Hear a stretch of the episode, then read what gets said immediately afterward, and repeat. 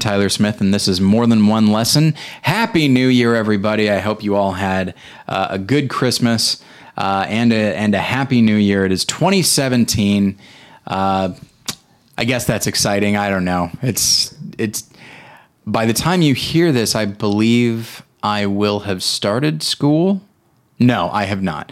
Uh, I start school on January 9th, and uh, there's a very fun and odd announcement. Um, I'm going to be a TA for a, a, film history class.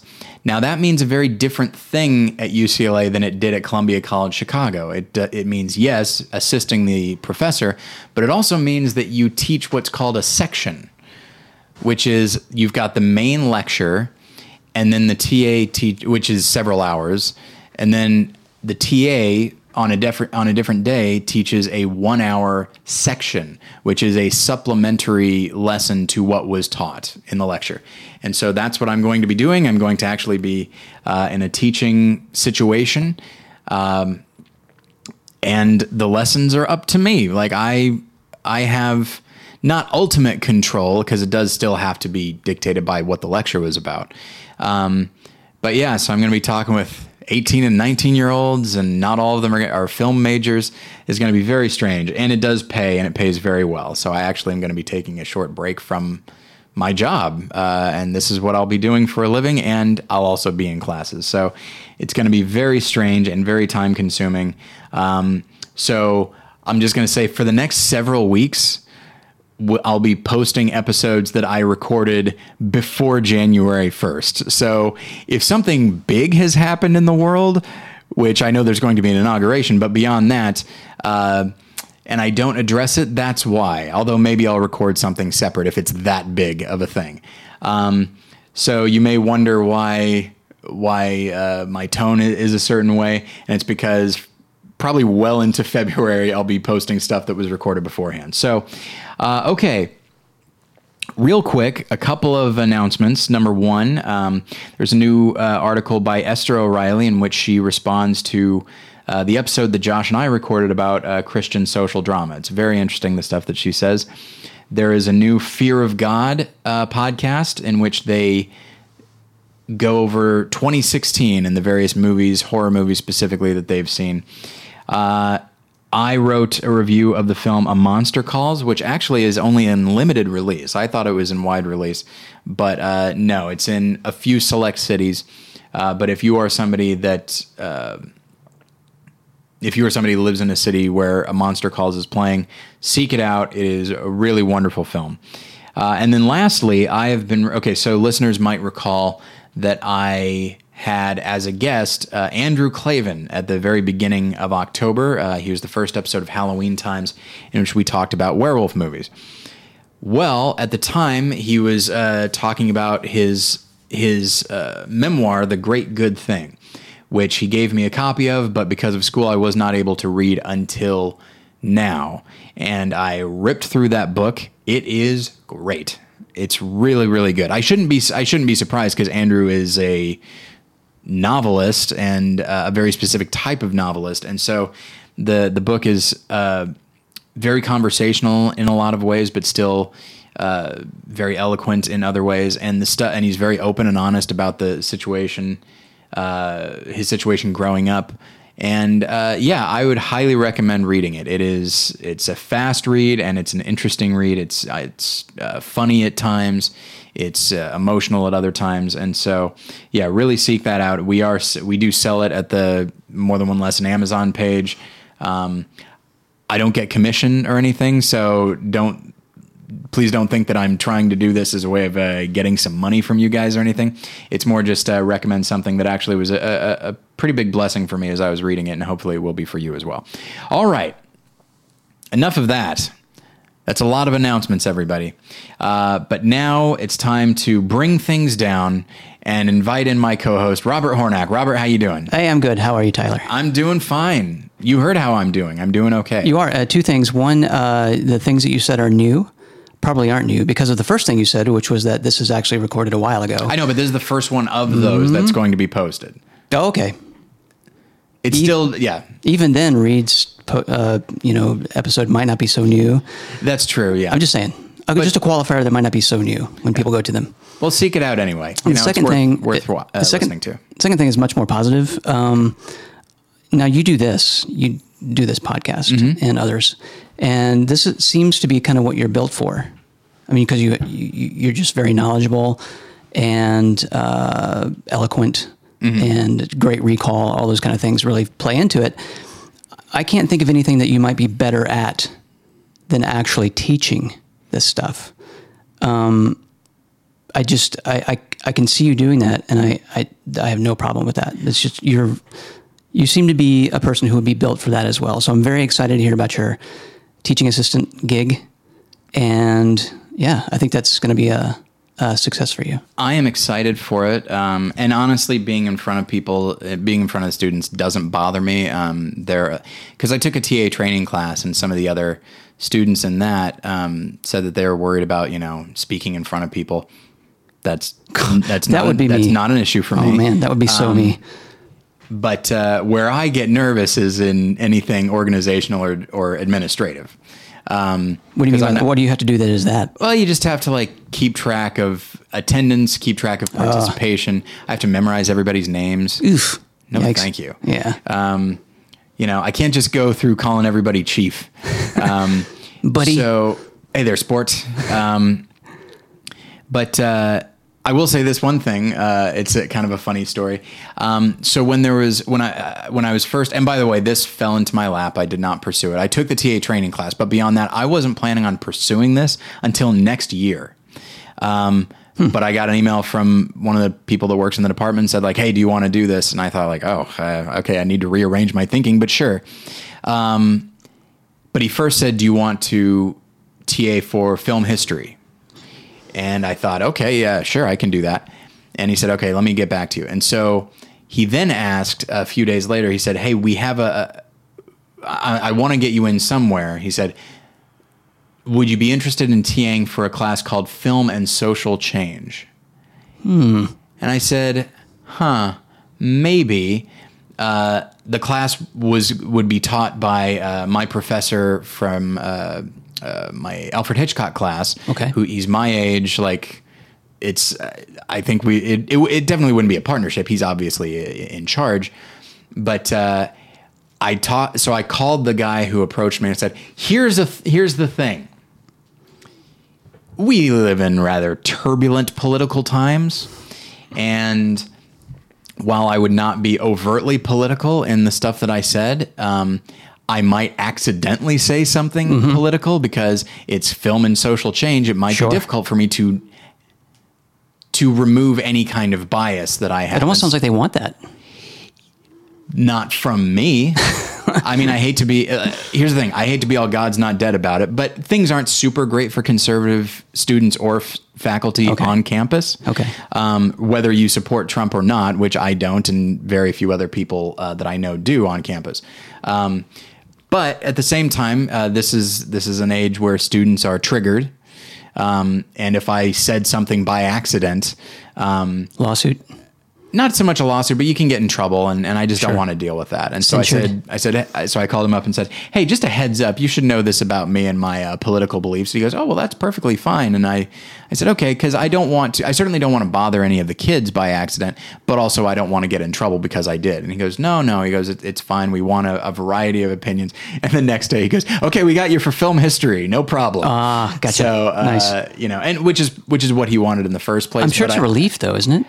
Uh, it is, but part of me was like, oh boy, I, would- I, I was interested to see how that would have gone. But at the same time, like, Yeah. you know, uh, God puts you where, where Sure. he wants you, and he wanted me. I would in think less stress too, because I mean, it sounds like the other one would actually require some level of research on your part. Not that you won't for the other one, but you have just an innate knowledge of the of film history already.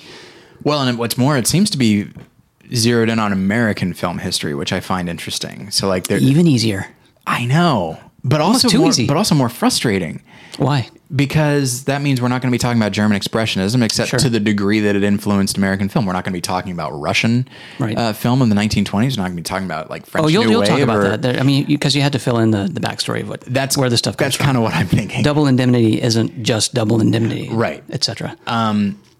so yeah, and then uh, there will be things like for me, part of me just thinks like, okay, well, we'll be watching movies, we'll be talking about movies. I may wind up spending a good portion of the time filling in elements of a particular filmmaker or a specific genre that we happen to watch something from. Right. Like, you know, obviously we're going to watch some Chaplin, so in this section we'll be watching some Buster Keaton and some Harold Lloyd. Sure. Um, and then maybe honestly, regardless of what people might think about it, I might throw in like some Life is Beautiful in there, like because that is a film that is greatly influenced by Chaplin, and Right. so I, I like the idea of taking something from film history that many people might see as completely irrelevant to today and Mm-hmm. completely showing that- isolated in the decade that it was created. Right. And it's like, well, no, these this still influences the way movies are made, um, which is one of the reasons that I love German expressionism so much. Okay, that's neither here nor there. We've got things to talk about. Robert, thank you for your compliment, but we've got to move on. Let's do it. All right. So we are talking today about Clint Eastwood's Sully, a film that I did not expect to be talking about on this show, a film I was only mildly interested in. Uh, but then once I saw it and saw the movie that it was instead of the movie that it could have been, I was actually very excited. And you can find my review at More Than One Lesson. Uh, I wrote that review actually for my film criticism class. Um, and it was one of two movies that we were it was our first assignment. And so it said he said you can either review sully or the birth of a nation. I hadn't seen birth of a nation yet. I still haven't seen it. I had seen sully so i thought well this thing that's an easy choice for Sure. me. Um, and so uh, which is which is by the way why the review is probably a little bit longer than anything else i write. So but yeah, the I went in expecting a very specific type of movie, honestly, a, a Captain Phillips type, and I love Captain Phillips, but just a very straightforward type of thing. And what I got was something very different. Uh, what I got was a movie that is called Sully. So it makes sense that it would be about this one guy, and it is for the most part, but it's so much about everybody else as well. Like air traffic controllers, um, Coast Guard uh, people, Coast Guarders. That's not right. Anyway, Personnel. His, his co-pilot, the flight attendants, like everybody had a role to play in this not being a horrible disaster. Right. And that is so exciting to me, the idea of that, because this was directed by Clint Eastwood. And Clint Eastwood is a guy who, a director that I admire quite a bit because how often he dips into deflating certain ideas. You know, he, he, he his career as an actor was based on you know the Dirty Harry movies and various westerns, mm-hmm. and then he makes Unforgiven, which is all about the emo- the the moral and spiritual toll that living the the life of the man with no name in the old west, like the toll that that can take on somebody. He made Mystic River and then Gran Torino. Um, well, he made Mystic River, which is like, yeah, revenge isn't always a good idea, actually, regardless of the movies that I made. And then Gran Torino, where he plays a, a Harry Callahan type, and then ultimately chooses self-sacrifice instead of uh, violence. So it's he, he's always been an interesting director because he does seem to want to deconstruct the very things that made him famous. Right. And Sully is all about heroism. And movies tend to, I'd say American culture in general, but movies tend to look at stories, real life or fictional, and say, who's the hero? And they singularize it. And by making this movie, calling it Sully, which makes sense why they would, but they call it Sully, it stars Tom Hanks everything about it seems like it should be Captain Phillips, which is very much about this guy. And so he he sets up our expectations, and then, in my opinion, he it, not not so much that he undercuts them, but he he corrects them and says very few people are there's there are very few lone heroes in this world. Most of them have backup either immediately, like the person to their right, or the people behind the scenes that you'll never hear about. Um, but yeah, very it's very seldom that one person will solve everything, um, and that idea was so invigorating to me. Uh, and we'll talk about you know what the, the the film itself in a moment, but that that is one of the things that really got to me uh, about Sully and certain things at the end, which we'll t- we'll talk about more um, uh, as the episode goes on. So that was my reaction. It was positive. It's I think it's in my it's currently in my top 10 of the year, but honestly there's a lot of movies I haven't seen and I could see it getting bumped out. Sure. Um, which is which is fine. Um, I don't think it's a perfect film by any stretch. Um, but I do think that there's some really I don't know, there's there's so much about it that I find fascinating. Now, I think I like the movie more than you do. Um, but I might be wrong about that based on conversations we had previously when we were planning this episode. Okay. I don't recall that. Um, Okay. But you said something about like I hate Sully, not just the movie. I hate the guy. I think he's a fraud, basically. Oh, wow. That's my my starting point. Okay. No, not really. Uh, no, I think I think the movie is uh, not a great movie. I Mm-hmm. fully agree with that. Um, the the biggest problem I have with the movie is is sort of the forced antagonism of the NTSA. Sure. Um, especially in the face of uh, our Mike Mike O'Malley. Is that the name of the guy? The, Yeah. Sort of the face. He's the, sort of the face of the NTSA. Yeah. And honestly, I mean, he's a. I don't have a problem with him as an actor, but him in that role, he just didn't seem. If they're gonna make him the the face of like the bad guy, if you want to call the NTSA the bad guy. Um, he, I don't know. I don't know if he lives up to that. It's almost like the other guy that was on the panel at the very end of the movie Jamey Sheridan. should have been. Yeah. Like the guy with all the lines. Yeah. Because he's like naturally intimidating, whereas Mike O'Malley is kind of like he wants to be your friend. Well, maybe much. that's why they cast him. Maybe Well, they didn't. but- maybe but- the antagonism of the script uh, is something that they wanted to undercut a little bit, so they cast Mike O'Malley, who's a remarkably likable actor. But they shouldn't have because all the lines they gave him were like the the lines forced him to act in a way that wasn't him. In other words, like the kind of leering, not leering, that's not the right word at all, but the kind of uh, like sidelong looks at like, hey, Yeah. I think we got you on this one, you know, moments. None of those, none of those played to me, and it, Yeah. it felt like it needed to be a movie that was about Sully and about the people around him that helped him, you know, go through this thing like you've described without the antagonism. There are movies that work that, that can work that way. Yeah. And maybe it's Clint Eastwood, you know, the Hollywood system, you know, the, all of that makes him feel compelled that he's got to do something. Of course, he didn't write the movie. Well, and he's also yeah, and he notoriously does not change the script. So Sure, like, exactly. So- he did not incorporate a lot of himself into this. Well, so he's got to maybe maybe in that case he's the one that cast Mike O'Malley, and Yeah. maybe he was trying to undercut the sort of lines that were given to him without actually having to change the lines. But the truth is that that whole part of the movie didn't work for me. Even at the end. Um, which you still will talk about more, but the, sort of the way that end is constructed, where it's like, okay, we're at this final public hearing. There's people in the audience or in the crowd kind of listening in. There's all these big shots, like listening and taking notes and watching all the stuff play out on the screens. And Sully himself and his uh, co-pilot are listening in Yeah. to the CVR and all this stuff, and it, it's all happening. And then there's like this moment where Sully needs to step out because it's. I do love that moment. I love the moment when he says, "I need to step out," because it's like that something about Tom Hanks and the gravitas he brings to the role and the movie, almost all by himself. yeah, lend, lends quality to that moment. But then they step out and they have like a, a very brief dialogue. They come back in and then they have this big moment where they found they just got the news of this uh, what they found with the the motor or, the uh, the engine. And I don't know, just the way it's constructed just feels like kind of sloppy too. And that's Clint Eastwood, I'll be honest, because he he he can be sloppy. He can be a very sloppy filmmaker, and without. It's interesting that the movie is what you're saying it's about because Clint Eastwood, without a bunch of other people working around him saying, "No, you should probably do this," I think would probably make nothing but sloppy movies. And this is this is I'm not trying to be disparaging, although it sounds incredibly disparaging. But he's an economical filmmaker and a filmmaker who likes to quit early. I mean, he's notorious for like wanting to just make it make it a kind of an easy day and he's an old guy. well, even in the old days. Yeah, that's Um, I'm not trying to disparage him as a person or as a filmmaker because he's made some really great movies. Unforgiven is still one of my favorite movies.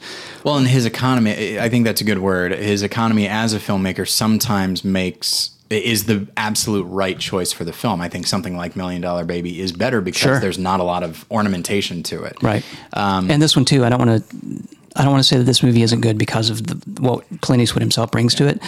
But the things that are meant, um, my whole point is that the, the things that are meant to make it feel like there's a bad guy in the movie Yeah. don't work at all. And I think that's because he doesn't really care. That is stuff that belongs in a worse movie. True. You know, when you look at the stuff, the stuff that I was talking about before, where it is about, it is about how you know nobody does this alone. You know, a more even okay. So let's let's keep the hearings in, and let's keep these things. Uh, let the what what is it? Uh, uh, what's the name of the organization? NTSA. NTSA. It's not an organization; it's a department, but whatever. Yes. Um, the TSA, TSA, NTSA also has a job to do, just like everybody else. Sure. And if you made it that, like, yes, they have questions, and yes, this doesn't seem to be lining up for them, but you make them maybe bureaucratic as opposed to full on suspicious Sure. um, and maybe even slightly apologetic that like hey i'm sorry we have to do this but we do have to do this and maybe even provide a scene where they say where sully's being a little bit argumentative with them and they say hey we all have a job to do and honestly like if you did something wrong we need to know They don't say Like, that outright. That's not in the script, but Right. I think that that tone is there at the very beginning, the very first sort of table. Like it's a very it grows. that, that seems pretty good I like the scene because they say they use the word crash. Yeah. And immediately he says, "Oh wait, this wasn't a crash; it was a forced landing, yeah a successful forced landing. There was no crash about it." Yeah. And that makes him the antagonist. And so then Mike O'Malley becomes the bad guy in that point because he's Yeah. like, "Well, but." He, they, they're saying the things you're saying, but not in the tone that you're saying it, and it kind of makes that part of the movie It's- come off. ooh, yeah, off. tone is what we're talking about. Like those mm-hmm. scenes at the end, the scene as written, I think, is a little bit cliche. But again, if you strike the right tone, and this is where honestly, where a lot of dis- this is one of the reasons why uh, this was the, one of the films assigned in that film criticism class because we're s- supposed to talk about outside things that might influence the way we watch these movies. Well, we know that Clint Eastwood is a Republican right? and that he likely being being being not merely a Republican, but Clint Eastwood as a Republican probably doesn't have a whole lot of patience for bureaucracy. Hmm. and so you know, he would look at okay, the gov- like something great happened and no one died and this is amazing. But we can't let but we're the government so we can't let that sit. You know, we Right. need to find a problem. And now I don't think that necess- I don't think that's necessarily true, but it could be. You know, I mean, every director is going to bring their own stuff into into a movie, and so maybe that's why the tone is a little, for lack of a better term, snide. Yeah. And so, yeah, those are the scenes. And actually, I wound up not talking about that in my paper, um, which, and there was no rule that said we had to. And then the instructor, uh, he still gave me an A, and he said, still said like it was well written and stuff. He goes, he goes, but you, you know, he goes, you could have touched more on this, and hmm. and I didn't say anything, but it's like I could have, And then I wouldn't but have I got didn't, an A. but I didn't I have, but I didn't have to. Yeah. Instead, I was much more interested in this other stuff. Sure. You know, it's it's it's tough because do you talk about what Clint Eastwood was trying to do, or do you want to talk about the things that he brought in either consciously or unconsciously? That's interesting. As a to me- Republican? yeah. But to me, I'm much more interested in what he was, what I think he was trying to do. I think it's interesting uh, if you want to cast the movie as a political film, that is to say, conservative versus liberal or Mm-hmm. Republican versus Democrat.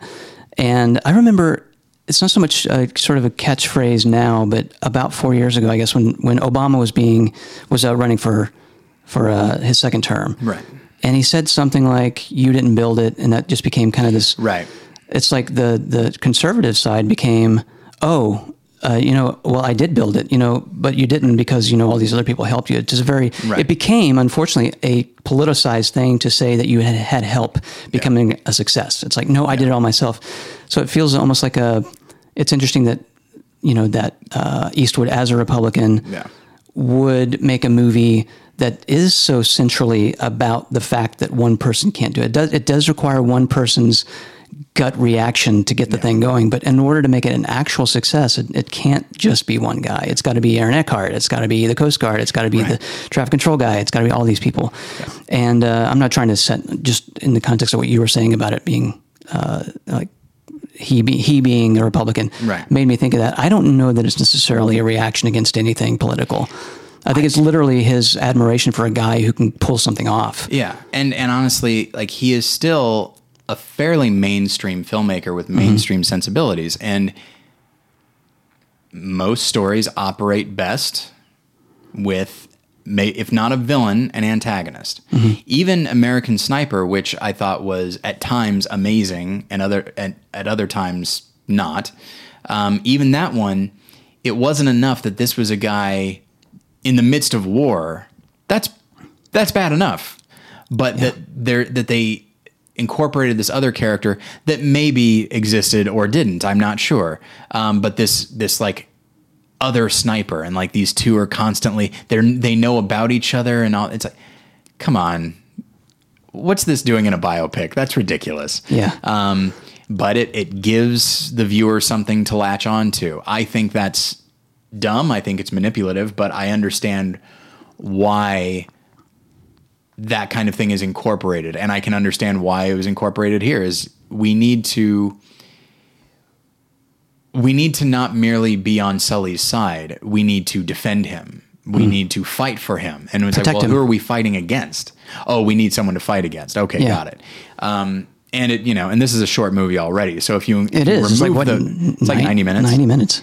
So if you remove those scenes, or that's the thing, I don't think they should be removed. I think they should be changed. Um, so Good the to- so Good the point. tone is different.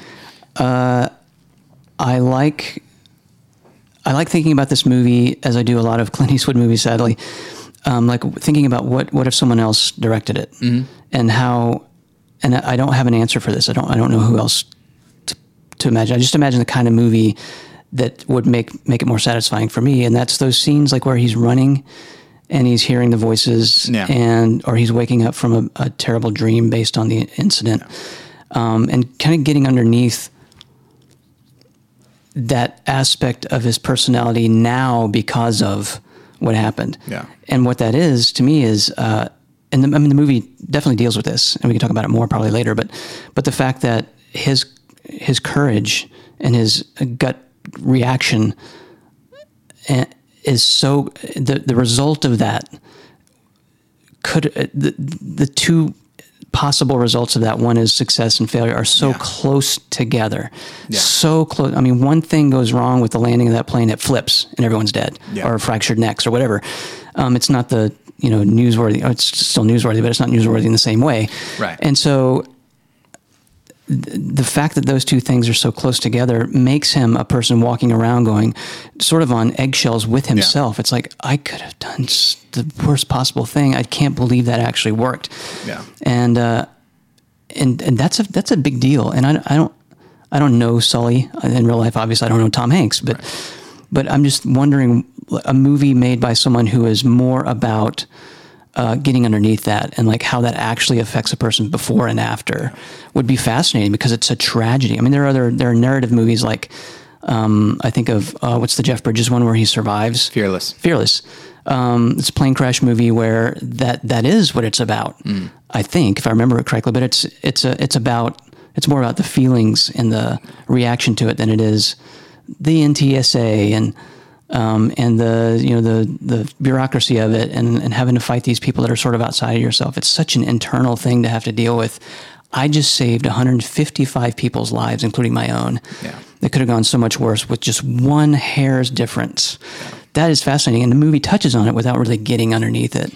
I think it's uh, I that that's actually something that I like about the movie is that is what other directors would have done and what they would have done is been more conventional. I think that's a, what you're talking about is a more conventional. It's conventional because it's effective, but it's a more conventional way to approach it. I like that they're being true to this idea of Sully that he is not a guy who wears his heart on his sleeve.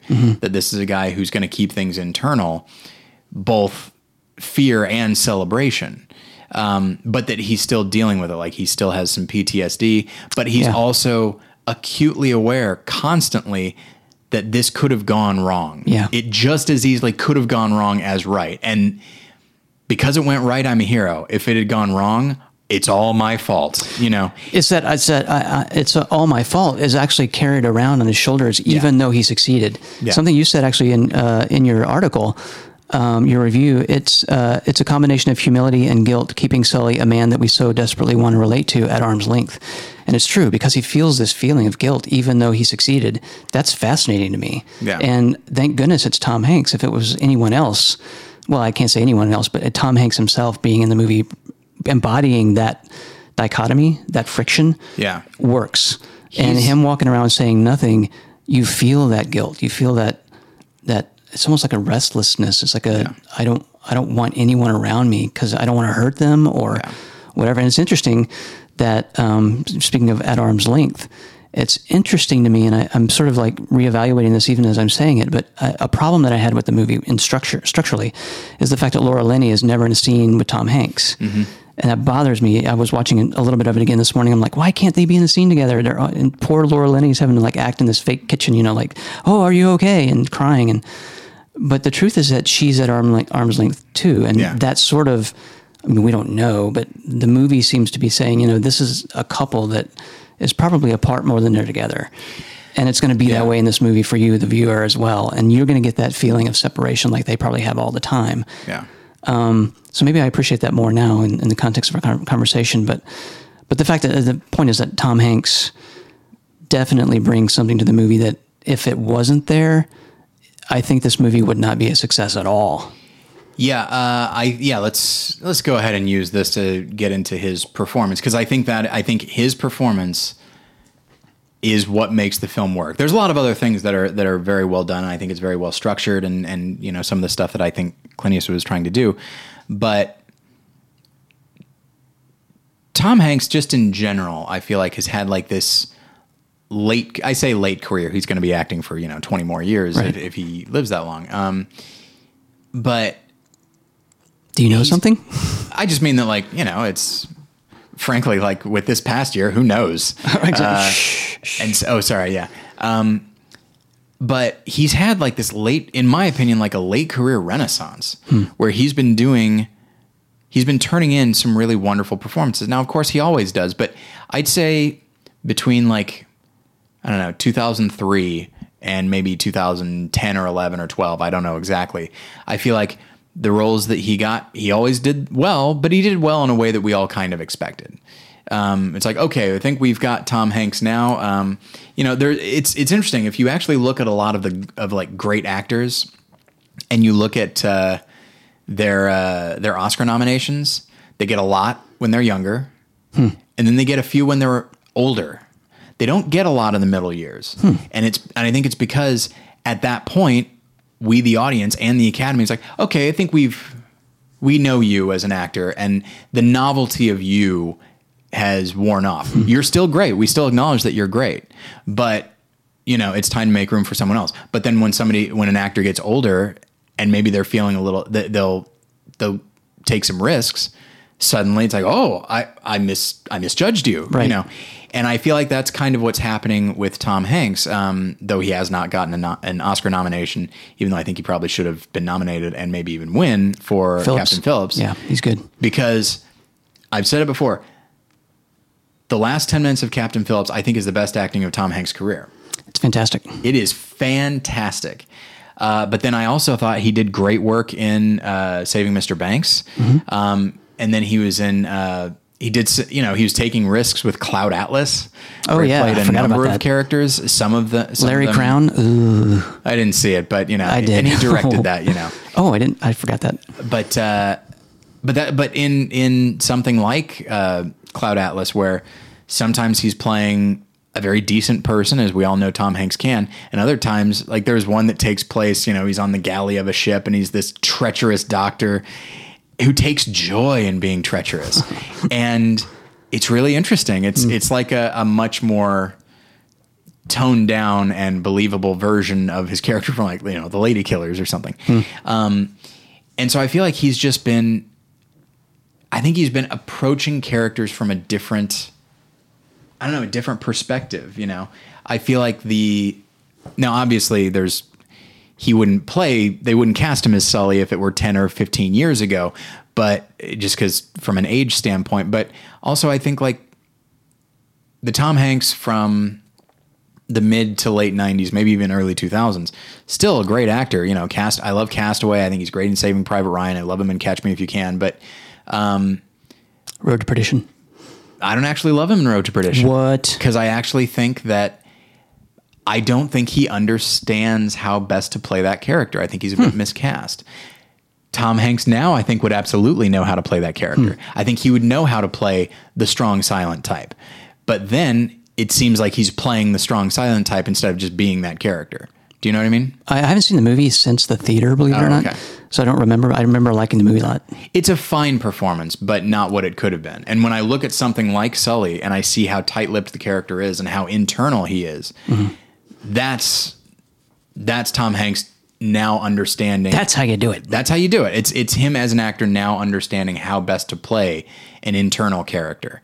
Um, not to imply that he's always extroverted or anything like that. You know, again, he's a wonderful actor, but I don't know. I, it's just been fun over the last few years to see him really, really understand uh, characters that maybe earlier in his career he Yeah. wouldn't have. Bridge of Spies.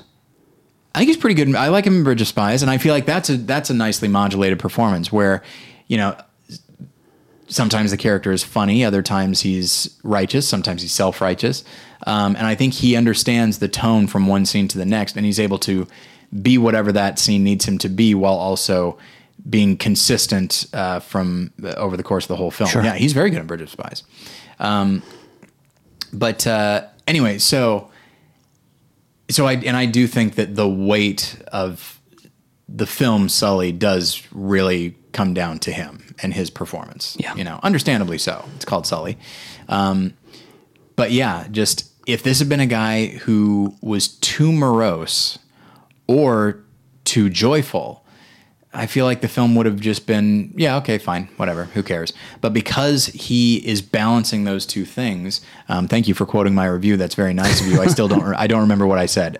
What is it? Guilt and Uh, you said it. Uh, it's a combination of humility and guilt, keeping Right. Sully, a man that we so desperately want to relate to, at arm's length. right. And I said, I just said right to what I said. Uh, although immediately I'm like, eh, humility is a little bit too close to guilt, except it isn't.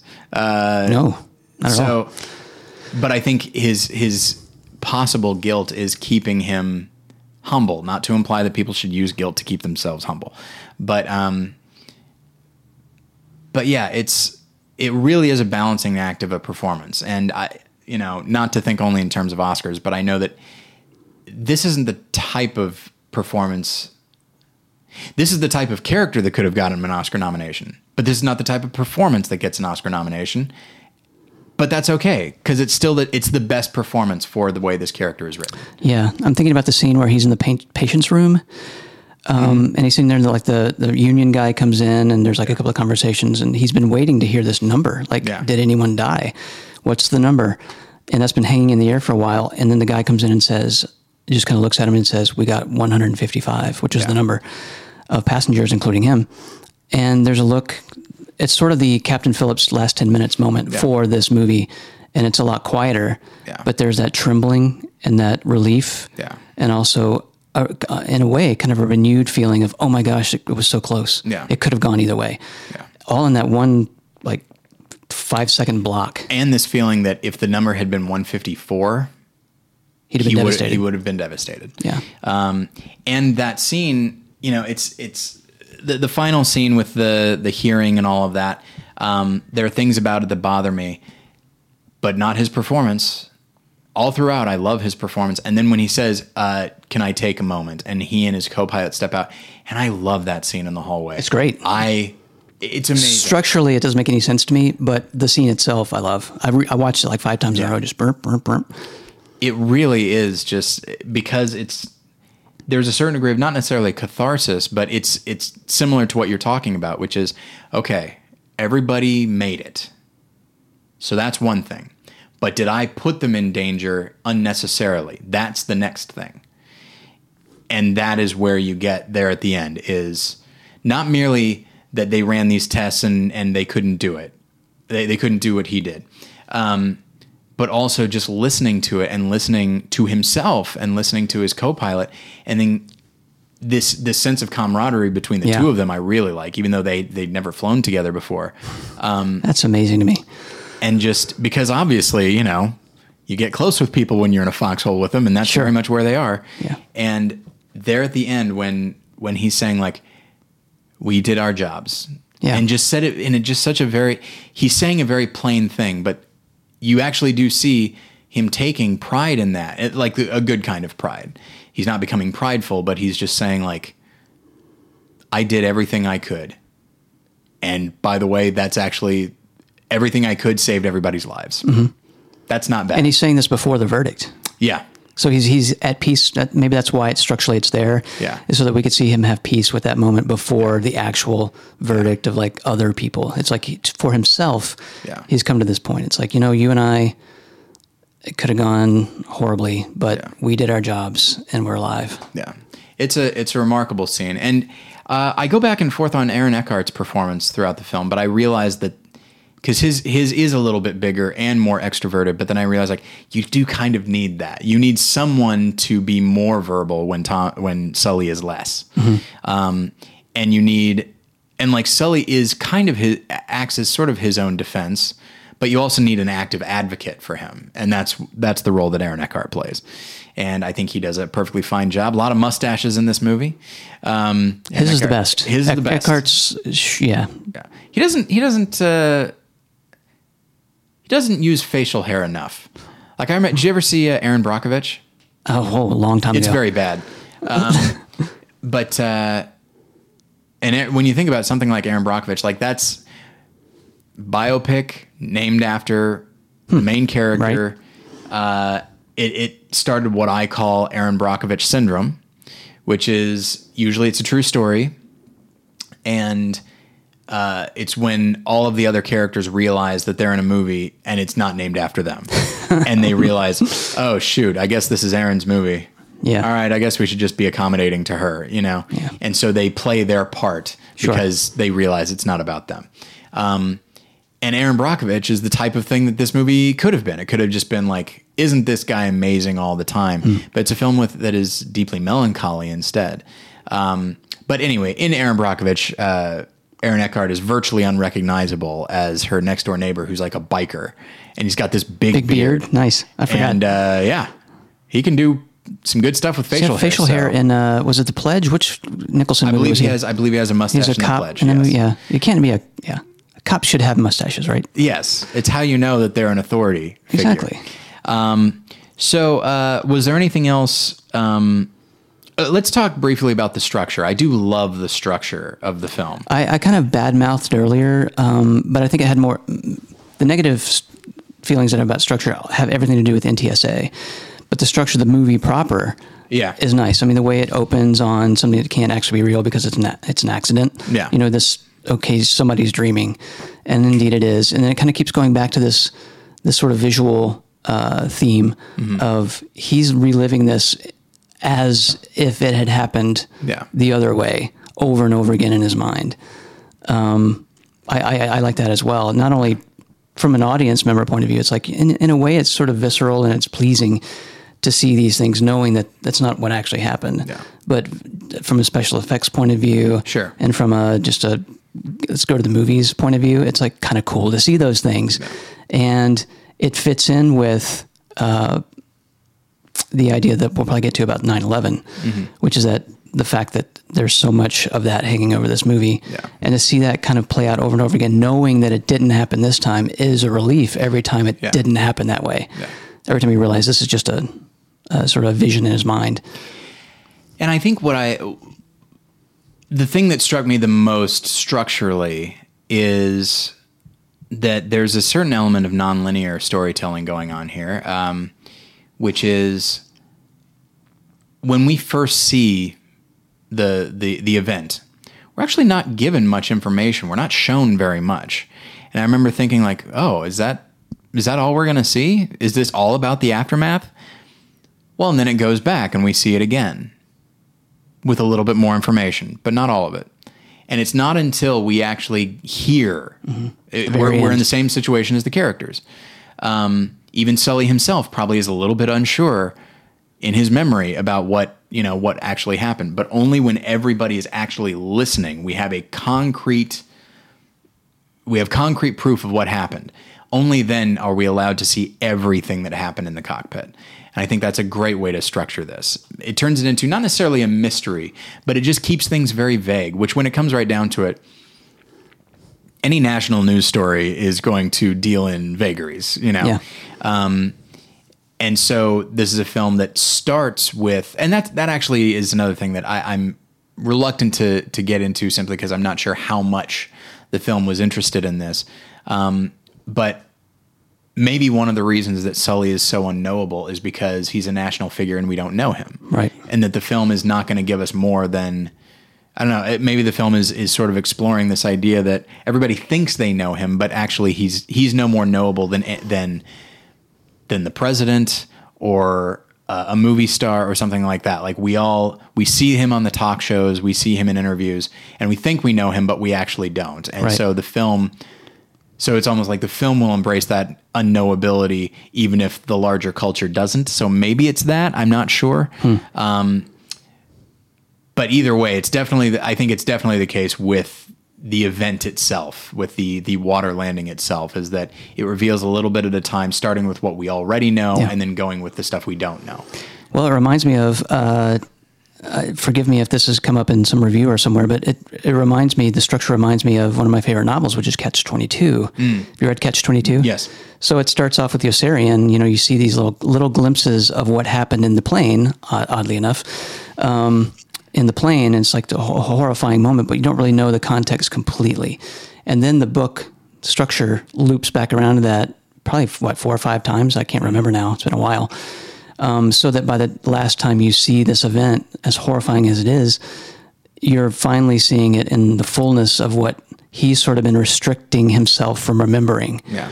And that's uh, also kind of correlates with this movie, I think. Just if you want to think about it from a from a, a mental point of view or a memory point of view or from a blocked memory point of view, you know, he's been standing, Sully has, on on his the veracity of his memory Yeah. for the entire movie. But you but the fact that he does need to get up and take a break after hearing it tells you that he didn't remember everything. Yeah. Or he, at least he was cutting off his memory of how he felt Yeah. during those moments, even if you remember the facts.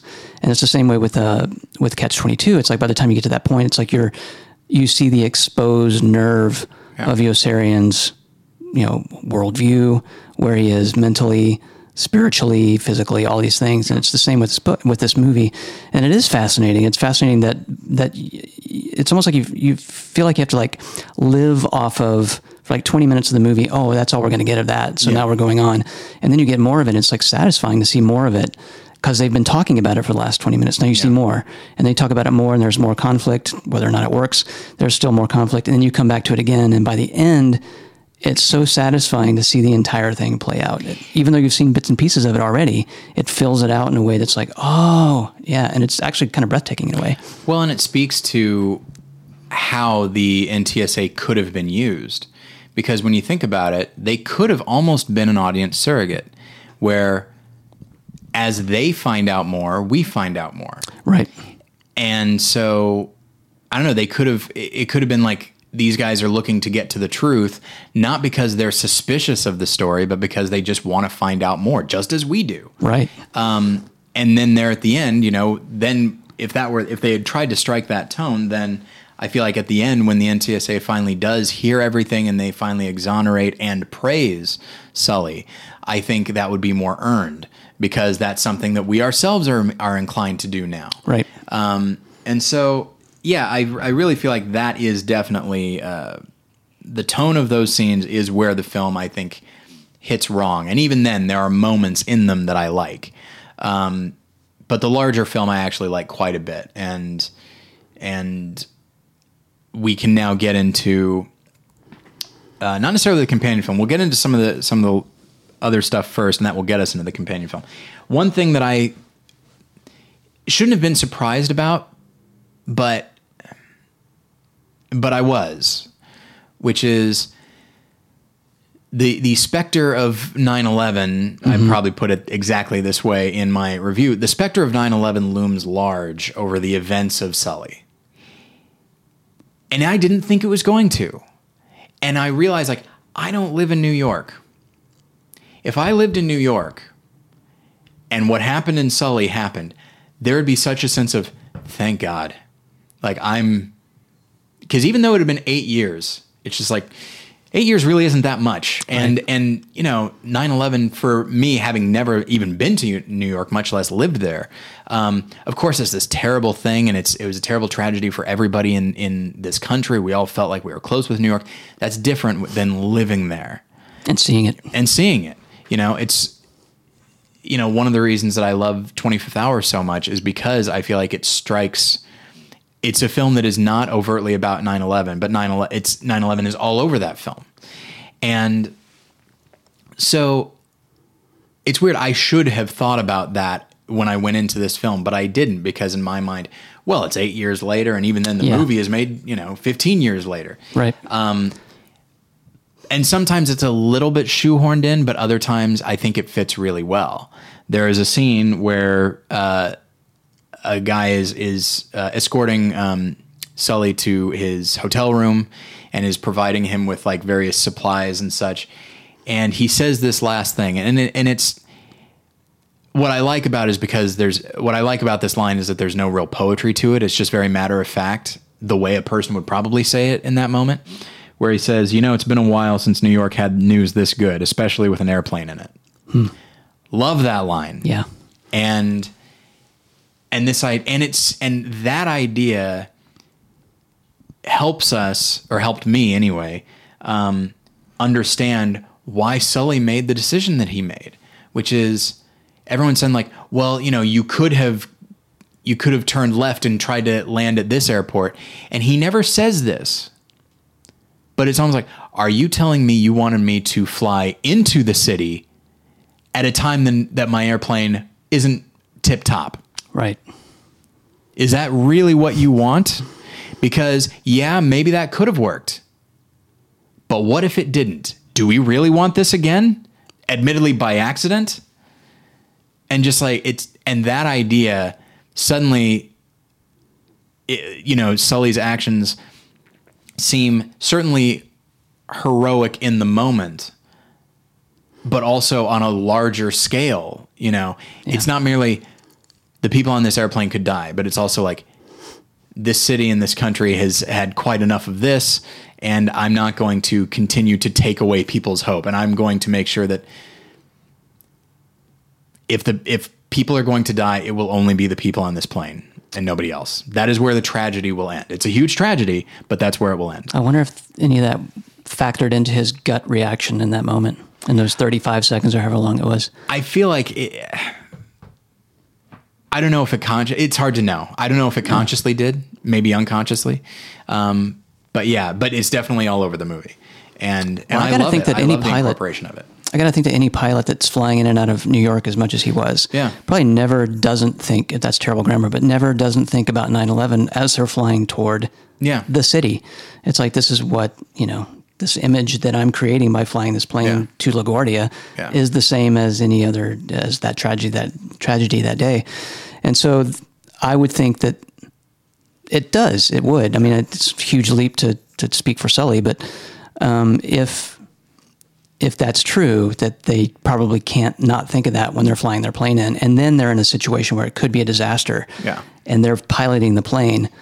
I don't want to be flying over the city low. Yeah. I don't want to be that guy, even if it gets to LaGuardia or the other airports. Like Yeah. I don't want to be the guy that was flying solo that terrified New Yorkers in the street. and there was there's this speaks to I think Clint Eastwood's sensitivity as a director is that there are a couple of scenes where you see people in their office building and they look out the window and they see the plane Yeah. flying low and whoever these extras they got pitch perfect Yep, they were. because there's this look of like not a look of not again and it's just this harrowed look and Mm-hmm. it's this feeling of like okay we've all learned to live our it's it's when an old tragedy or an old wound gets drudged back up and it's very present in the moment and you and in that in the look on their faces it's and it's very brief but in the look on their faces it's just like yeah this is ever present in the minds of people that live in New York And for it to flip, yeah so to speak, on on a, a positive that it, Yeah. it, it was a success. Yeah. must have been as you've been as your major point is that that was a huge relief. It had to be. Yeah. Uh, so with that in mind, uh, I was I was torn in what the companion film would be. Uh, I was thinking of uh, Apollo 13, uh, not merely because of the presence of Tom Hanks, but when I first saw the film, I remember thinking I was thinking in terms of Tom Hanks movies, and I thought like, oh, okay, so this was touted as Captain Phillips, but it's actually more Apollo 13 in the sense that it's more ensemble, it's a bit more ensemble based, and it's more about what people collectively did as opposed to this one person or whatever. Um, and so I, I liked the idea of that. Um, but honestly, the more I thought about 9/11, the more I thought about talking about the show, the the movie in context of this show, the more I thought, okay, well, it's not a movie I talk about much, but we're going to talk about United 93, which came out 10 years ago now. Um, seems appropriate. Um, and so United 93 was written and directed by Paul Greengrass. It stars, frankly, not a lot of like no-named actors. Like they're all character actors and such, but there's no there are no stars in United 93. It's just very dependable actors that you've seen elsewhere. Um, the film was nominated for Best Director and Best Editing, understandably so on both counts. Um, it was one of my. It was my. It was weird. It was my set. It was my first or second favorite movie of that year. I think officially it wound up being number two behind The Proposition, but I found myself having a hard time ranking it. How do you rank this movie, where eh, that is trying so hard to seem like a documentary? It's not trying to actually be that, but it's trying to be, you know, a docudrama right down to not casting big stars, you know. And the way that it's cut together and the way that it's shot is really eh, very, you know, there's a verite style to it. And given the subject matter and the way that it's made, how do I even begin to compare this to no, what am I going to do? Compare this to Pan's Labyrinth from that year, uh, Casino Royale? It's it seems like it it exists like it should exist outside of standard movie discussion, um, at least at the time. Uh, but I still I love the movie. It's it's a movie I haven't seen in ten years. I don't need to. It's so much of that film is is branded onto my brain as it should be, um, and you know we'll get into why it's the companion film and not merely the 9-11 connection but also thematically some stuff i wanted to talk about um, but you only saw it yesterday right Yesterday morning, uh, the first time? Mm-hmm. The first time. Well, I'd seen like bits and pieces here and there. I don't even remember how. I saw just bits and pieces of United '93, but I'd only seen a little bit of it, and uh, I'd kind of been avoiding it, frankly. Sure. Because I'd heard so many people say, "Well, it's extremely harrowing." I'm like, "Well, I know the story. Um, I don't really want to be put through that." Um, I'm not so delicate. It's not like I don't watch like horror movies and stuff like that, but it's it's just the, the nature of it is so uh, sad, Yeah. um, pervasively sad that I, I just didn't want to put myself through it. But once you claimed it, named it, and claimed it as the uh, companion piece, um, companion movie, I was like, well, I guess I need to see this. And and you know, it's a movie that I think film lovers, film uh, appreciators should uh, should see because it is so extremely well done. Um, so yeah, I did see it yesterday, and uh, it's extremely fresh on my mind. Yeah. and it uh, it's funny because I was trying to watch it uh, yesterday morning before Aubrey got it, my wife, before she got up, so that I wouldn't have to subject her to it as well. I was watching it on my computer on the coffee table, so it was at least kind of away from her from her eyes. She came down the stairs, but as she sat down next to me, she's like, "What are you watching?" United 93. Why? Well, and I told her why. And she uh, she said, You can still watch it if you want. I'm like, It's a very you know, tense movie. She said, Fine. So we ended up watching the last 15 or 20 minutes of it together. And it's like, yeah, you just, you get so pulled into it because it is so well done. And also because you know that it really happened. Yeah. And because it's just sad. It's just the, the sadness of it just pulls you right in. And those actors are incredibly yeah incredibly good. The, I told Aubrey the only thing that kept me complete from being completely in the movie is I used to work on CSI Miami, and one of the main guys that says, "Hey, we should probably do something about this," um, is was a character on Miami that Oh, was kind of a goofball, but he's here. He's playing this really, you know, level-headed, straight, looks at you straight kind of guy, and um, so that took me out every time it showed him saying something. But outside of that, it was a, a it is a perfectly well done movie. It's just really incredible to watch. Um, and also, I tend to be. This is a, a total offshoot and branch that we probably shouldn't get into too much, but I, I tend to be sucked into conspiracy theory type stuff. And so, watching the movie was sort of like, you know, there's, there's this whole truther stuff. You know, I'm not a truther, but at the same time, a lot of that stuff is fascinating when you actually start reading it. It's like, oh, that's really hmm, interesting. You could look at that both ways. Hmm. Yeah. And the stuff surrounding that flight there's all kinds of you know it's its own conspiracy theory all by itself. And so I'm watching the movie and debating with myself: Do I actually get emotionally involved with this if it didn't really happen this way? Uh, you know, those kind of things. Kind of, it's like watching JFK. It's like, Yeah. well, what do you, what do you, how do you evaluate what you're looking at if you've heard so much stuff Yeah. or read so much stuff about the veracity of what of the facts that they pretend to be presenting to you? I said veracity and pretend in the same sentence. I hope I got them both right. this is the kind of thing that gets us nominated for podcast awards. There you go. I'll, I'll do it some more. Um, so uh, th- again, that's that's a stupid thing to even bring up, but that's part of was part of my fascination watching it was just because I I tend to read a lot of that kind of stuff. So fantastic movie. Glad I saw it. Yeah. Uh, like you, I don't think I'll ever ever have to see it again. Uh, I didn't buy it. I don't know why I bought it. I guess I felt like I should. That was back. That was ten years ago. So like that was at a time when I sort of felt like I should buy every movie I like, um, even if I'm going to rewatch it. Yeah, I like the fact that it's in, in that vein. I like the fact that the way I watched it was streaming on Hulu. I'm like, what? You can just like kick up your heels one afternoon after mowing the lawn. Hey, let's watch United 93, kids. Be like, oh well, I've already watched all these episodes of American Dad. What should I watch? oh, I know. It just doesn't seem like the movie that should be that readily available. You should have to go get it. Yeah. Or borrow it or something. Yeah, it doesn't seem like an impulse watch. It Yeah. seems like you need to be very purposeful. Frankly, you should you should have to go to a, a museum and see it. That's how it feels to me. Mm. It feels like that's why, you know, whenever you were saying it's hard to like evaluate it against Pan's Labyrinth or Yeah. one of those other movies, it's like it's because it doesn't feel like it should be in a theater. It feels like or at your home. It feels like it should be part of a monument of some kind to these people that gave their lives. Yeah. that day. Just really, And that's exactly, honestly, um, before we started recording, there was talk of, uh, at the time, um, you know, why, why was this movie allowed uh, culturally? It was only five years only after. five years. It shocked me when I saw the, the date on it. and people saying, and there were a lot of articles written about it, and even amongst my friends, um, you know, one of the co- things we were talking about is like, is this too soon? And my opinion is that it's never too soon to make a good movie. However, Pearl Harbor came out 60 years after the initial event, and I'd say it's too soon to make a terrible movie. There you go. you know and so you know given like think of the way that you were talking about it. I mean it's a monument to these people. Five years is not too soon to make a monument to these people Sure. and their sacrifice.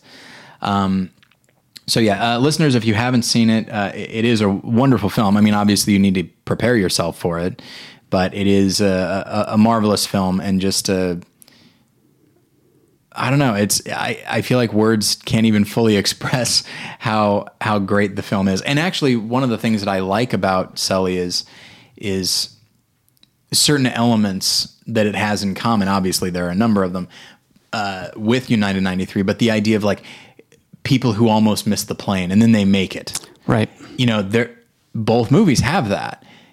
And for some, you know, for the people on the flight in Sully, thankfully it still turned out okay. You know, it is a, a, a crazy thing that happened in their lives. Yeah. Whereas for the people in United 93, it is the worst thing that could have happened to them. It's the ultimate tragedy. You yeah. almost didn't have to die. yeah. So it's, uh, But also the fact that uh, maybe you were about to say this, I'm stepping on you, but the fact that both of them do kind of take a docudrama kind of approach, um, despite Eastwood's need or the script's need in Sully for there to be an antagonist. Yeah. Um, there's still that that uh, devotion to the other people that are involved, like the Yeah. air traffic controller and the Coast Guard, as you've, we've said this a, a couple of times already. But but it's the same way in United '93. You're Yep. with the military guys as much as you are with the uh, the head of the uh, the air traffic controllers, as you are with the people in the plane. It's like it's kind of a balance. You remember the parts in the plane after the fact. It feels like it was all on the plane. It's so claustrophobic at some point, at one point, but. But you really are with those other people just as much, and it, it makes it a, a well to use film criticism sort of words, a just well-rounded kind of movie. Um, but um, I guess a more human way to put that is it gives everyone uh, a chance to be seen as a part of that story Yeah. equally. Um, not that any one person had, you know, ultimate sway over what was going to happen or anything. No one could have predicted this, and except for what they did, no one could have stopped it. So, but the fact that they they did you were behind the air traffic controller, like saying, "This is happening. This is happening. What do we do?" Yeah. And the actors that they cast for even those, I felt like at one point in United '93, it almost felt like they must have cast people that were actually those people, not on the day, but that had you know that what job. I think? I think there is one or two people at that level, like the air traffic controller, that were the actual people. Wow. Uh, there was, I think, like a colonel or a general that was played by Gregg Henry, and you've seen him before, but Mm-hmm. uh, Henry, pardon me. Um, but yeah, I do think that they actually cast a couple people that were, you know, and it's like, well, that definitely. There's something about the way an actor, or I should say a character, looks on a screen. It's like you can tell by the way their level of acting skill plus the way they look. It's like th- this person would have never gone out to be an actor. So you get the feeling. I mean, it's just the impression you get. I'm not saying that they didn't, but uh, the impression that you get is that is just more reality, and it Well- aids the docudrama sort of aspect of the film. Well, and that actually brings up Captain Phil. The end of Captain Phillips, as we were talking about, is when he's being, you know, asked question, not interviewed, but like when he's being asked questions by that, uh, you know, I don't know what you that doctor, that boat doctor. That's not the word. Um, well, Boat- she's boat she- doctor school. She's not an actress. Hmm. She was the official doctor of Oh, wow. the boat that everybody was staying in Okay. at the time, and that scene was basically improvised. Like Tom Wow. Hanks was saying, like, "Hey, once Phillips got out of this situation, what did he do?" And they said, "Like, well, they took him to this uh, boat doctor," and uh, and he's like, "Well, can we do that?" And so suddenly, this woman who's not an actress is on the, is in this movie, and like they did one take, and she was kind of starstruck, and so Tom Hanks had to say, like, "You're in charge." you, you know, you are do, you're literally just doing your job. I'll That's cool. I'll do my That's part, really cool. But you do yours.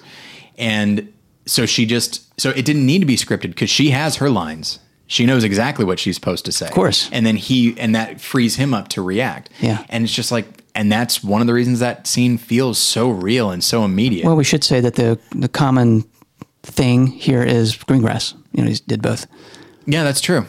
Yeah, there's definitely yeah, there's uh there's an element to him as a director that I really love. I didn't see Green Zone. I heard that I probably wouldn't like it that much, but I do like his Bourne movies and then he did something this year, right?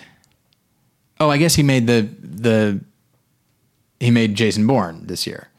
Um, which I didn't see and I heard wasn't that good.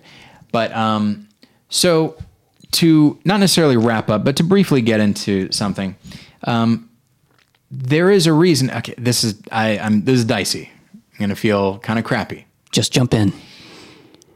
There's a reason that we are that there was a movie made about United 93 as opposed to the three other planes. They all deserve to have their stories told. But the reason that we are watching United 93 is because this is the one where the passengers got word of what was happening and decided that you know we're going to try and you know we're going to try and take control of the plane and live but one thing that's definitely not going to happen is we're not going we're not going to run into any buildings that's not going to happen Right.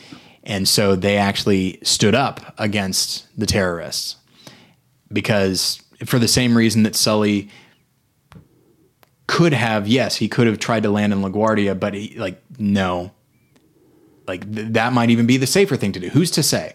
But we're going to keep this to us. If anyone's going to die, it will be us and no one else. And I find that way of thinking so you know, to a certain degree, there's pragmatism, but also there's definitely a, a heroism there, which is you're thinking of the larger picture. You're thinking of people you've never met, Right. you know, mm-hmm. and that is to me such a such an inspiring thing. And and when you see the the passengers on United 93, like when they when they make these decisions, you know, none of them feel great about it. This this is a, an unwinnable situation. They do what they can to win it. Where there's a pilot on the plane, they try to get him into the cockpit and try to save this flight, and they can't. So they tried to they tried their best to get out of the situation, but I think they probably knew that th- there's not a great chance we're going to get out of this. Right. But they still did it anyway. Um, now there's a certain degree of of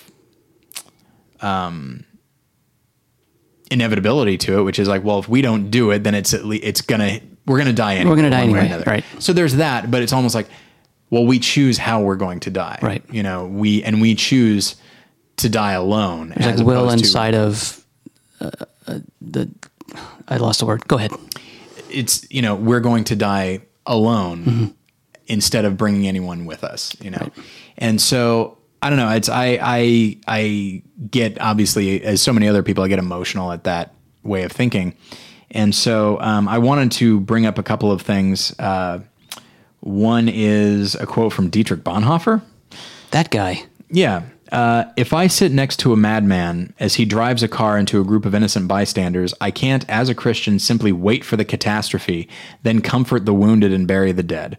I must try to wrestle the steering wheel out of the hands of the driver. Now, for those that don't know who Dietrich Bonhoeffer was, he was a, a devout Christian living in Germany at the time of World War II, and he was part of a plot to kill Hitler. It did not happen, obviously, and he wound up in jail and then was eventually executed. And there have been people that have debated the morality of what he was trying to do. Um, I would say that's silly.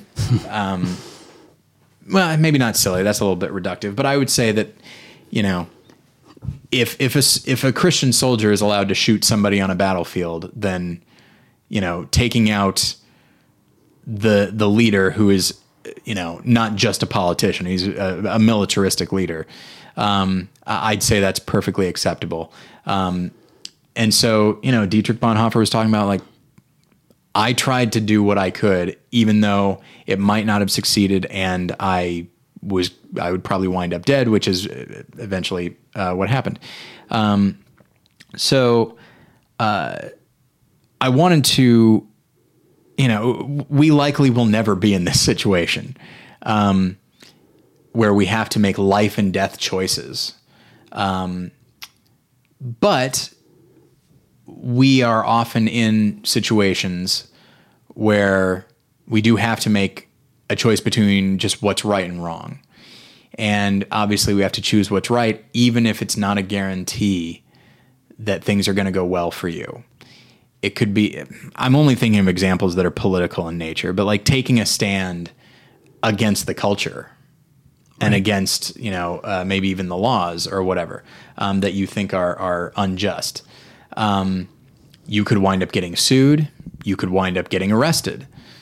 Or hey maybe you could get a you could claim a great moral victory and and people are on your side and you actually come out ahead or at least you aren't hurt. But even if that does happen, you still have to do it. And so there's a a, a, line, a passage here from Daniel. This is Daniel three verses seventeen through eighteen, and this is uh, Shadrach, Meshach, and Abednego. I think that's how you say that last name. Um, standing up to uh, the king and saying that they they're not going to worship his god, and he threatens them with death. And they respond with, If we are thrown into the blazing furnace, the God we serve is able to deliver us from it, and will deliver us from your majesty's hand. But even if he does not, we want you to know, your majesty, that we will not serve your gods or worship the image of gold you have set up. Pretty bold.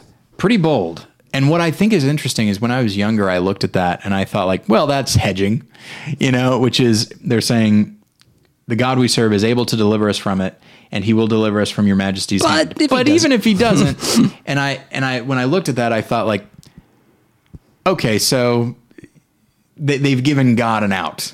That's nice of them. But I also, you know, if, if we're going to look at the specifics of what what is said, it says the God we serve is able to deliver us from it. Okay, that's not the same as he will. Right. But then it says, and he will deliver us from your majesty's hand. Well, the I I always put those two things together. Delivering them from the furnace is not necessarily the same as delivering them from the hand of the king. Uh, it could quite literally mean that, like, if he doesn't deliver us from the furnace, we're still out. Like we we are still out of your control, and we will have gone out on our own terms. Um, and this idea of you know, even if he does not, we want you to know that we will not serve your gods or worship the image of gold you have set up. Um, so I know it, it may seem strange to uh, be talking about this, it seems like a weird dot to connect. But if we look at Sully and United 93, you have people in very, sim- in not exactly, but in similar circumstances, and they make a choice. In the case of Sully, it turned out well. In the case of United 93, it didn't. They, but in both cases, it was still the right choice. And you know, and so I'll go ahead and read this. I will try not to get emotional as I do. It is the at the end of United 93, um, it is the the first title card that comes up, and it says of the four air of the four aircraft hijacked that day, United 93 was the only one that did not reach its target. It crashed near Shanksville, Pennsylvania at 10:03 a.m. No one survived. And that idea of no one survived, but they did achieve something, you know. And so uh, and I also wanted to throw this out there another Dietrich Bonhoeffer quote one act of obedience is better than 100 sermons. And so I would say, again, though you are likely not going to be faced with a life and death, uh, death circumstance, um, we are faced with, you know, cheating on our taxes, for example. And you could be super honest. Uh, you know, well, you should be super honest with your taxes, and you know, by all means, take whatever deductions you can, but don't lie. um, and yeah, that might mean that you have to pay more taxes, or you might even be audited, or something like that. But and maybe things will turn out fine. Who's to say? But we still have to do the right thing anyway, regardless of the outcome. Um, and then we can at least say that we are I don't like to use the term, but I, I, trust that you know what I mean when I say it, that we are blameless at the end of it. Um, and so, you know, I know that it's a, like I said, uh, to repeat myself once again, it's a weird dot to connect. Do you think it's, do you think it's, uh, let me ask you, co-host Robert. Um, oh, I'm still here. Yeah. Sorry. I've been talking for a while. Um, do you think this is a stretch, uh, to say what I'm saying here in regards to these films? No. Um, it's fine if you do. No, not at all. Um, I, I I think about these two movies, and they're so. Uh, you said a, a, moment ago. You said, "Well, we're not going to face life and death situations," and so typically, you know, yeah. most of us won't. Some of us maybe, but yeah. most of us won't. Um, or choices, life and death choices. And I think about uh, that life and that death choice in Sully and how much, oh, we're talking about heroism as well, how much the heroism that's portrayed in the movie is tied to innate skill, mm-hmm. like 40 years of flying. You know, that's what essentially saved everyone's life. Yeah. And in United 93, it didn't save their lives, but what, what, what is tied to heroism in that movie is courage. It's basically basic raw courage to yeah. do something even though you're not going to die. Cut to um, my wife and I the other night we get all these screeners, so we're watching uh, this movie. I'm not even sure if it's out yet, but called Hidden Hidden Figures. It's limited release. Yeah, it came um, out in time for to qualify for sure. Oscar stuff. You know, so it's and it's a, a very basically it's about um, African American women back in the early '60s space program who were among those who were. Uh, sort of the math whizzes who got men into space, and they're, they're like heroic in their own way. But there are scenes of what you would expect, you know, the kind of uh, racism that was inherent in the culture, especially then, and just outright, you know, probably some sexism as well. A, a, ton of sexism, and and so at one point, uh, a character, a white woman, is talking down to one of these women, and Aubrey said, "I wonder if," and I paused it, and we started talking, and she said, "I wonder." I wonder if I would be one of one of those women, those white women back then who just assumed that they could talk to black women that way and get away with it, or would I be kind? Would I be nice? Would I be? I said, here's how I think about it. I'm like, how do you, how do I treat people who are oppressed today? Mm-hmm. Um, and fill in the blank, you know, whoever you think that is. And how do you treat them? And so we thought about that for a while. And it's like the, the choices that you're making regarding those that you fill in the blank with is how you would probably treat her back then, mm-hmm. this African American woman. Um, likewise, um, I I wonder would I be the kind of person who would go, yeah, let's roll and go up the aisle and, and help to bring this plane down before it hits a building?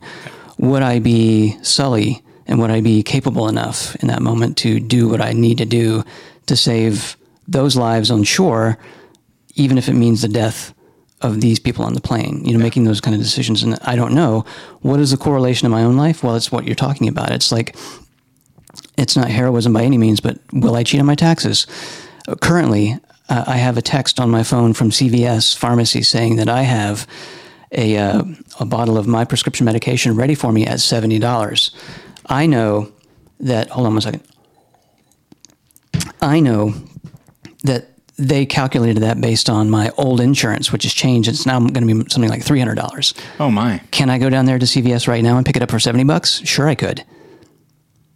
Or I could wait until I actually call it in because it wasn't even. I didn't even call it in for a, right. refill yet. So it's kind of a, a fluke of, of all kinds. That's I'm not going to say that's my United 93. Yeah. or my Sully. Yeah. Uh, or my Would I Berate a Black Woman in 1961. But in a way it is because I'm not going to I'm not going to face those things. Yeah. I'm most likely going to face these daily choices right. that will dare I say sully my walk with uh, with God or my fellow man or my wife or you you know by these choices that I make or that I that I'm doing and then lying about or trying to cover up um, these are the kind of things that everyone that's listening to this right now have to face every day and those are the things that I don't want to call it heroism, but it is kind of the same thing because this is your life. This is your question that you have to answer today in your life. Yeah. And what are you going to do? Yeah, and that's that is what uh, these movies are about. Admittedly, uh, writ large, but yeah, and that is what we uh, as Christians can get out of it. Is you know if the situation we're in, you know, it's, you know, God is able to deliver us from a tax audit, but even if He doesn't, we still are going to do the right thing. Right. Um, okay, so I think we will go ahead and leave it there. Uh, listeners, you're welcome to comment on this post at morethanonelesson.com, along with uh, read the various uh, articles that we have uh, written. Um, all right. And then you can follow me on Twitter at More Lessons. You can email me, Tyler at morethanonelesson.com. You can like us on Facebook. Uh, if you do enjoy the show, do me a favor and go to iTunes and leave a nice review. Um, we haven't had a new one in a while, and I like to get a new review, a positive one, uh, from time to time. Uh, at the very least, it helps with. Uh, I know it's hard to explain, but it's it helps with the iTunes and uh, uh, analytics and stuff like that. So um, helps to raise our profile a bit. Anyway. Um, okay, I think that is where we will leave it. Happy New Year, everybody! Hopefully, uh, Happy New Year. things off with a really uh, depressing conversation. Um, but hey, it's more than one lesson. That's what we do. So anyway, uh, thank you everybody for listening. Robert, thank you for being here. You got it. And we'll get you next time. Bye.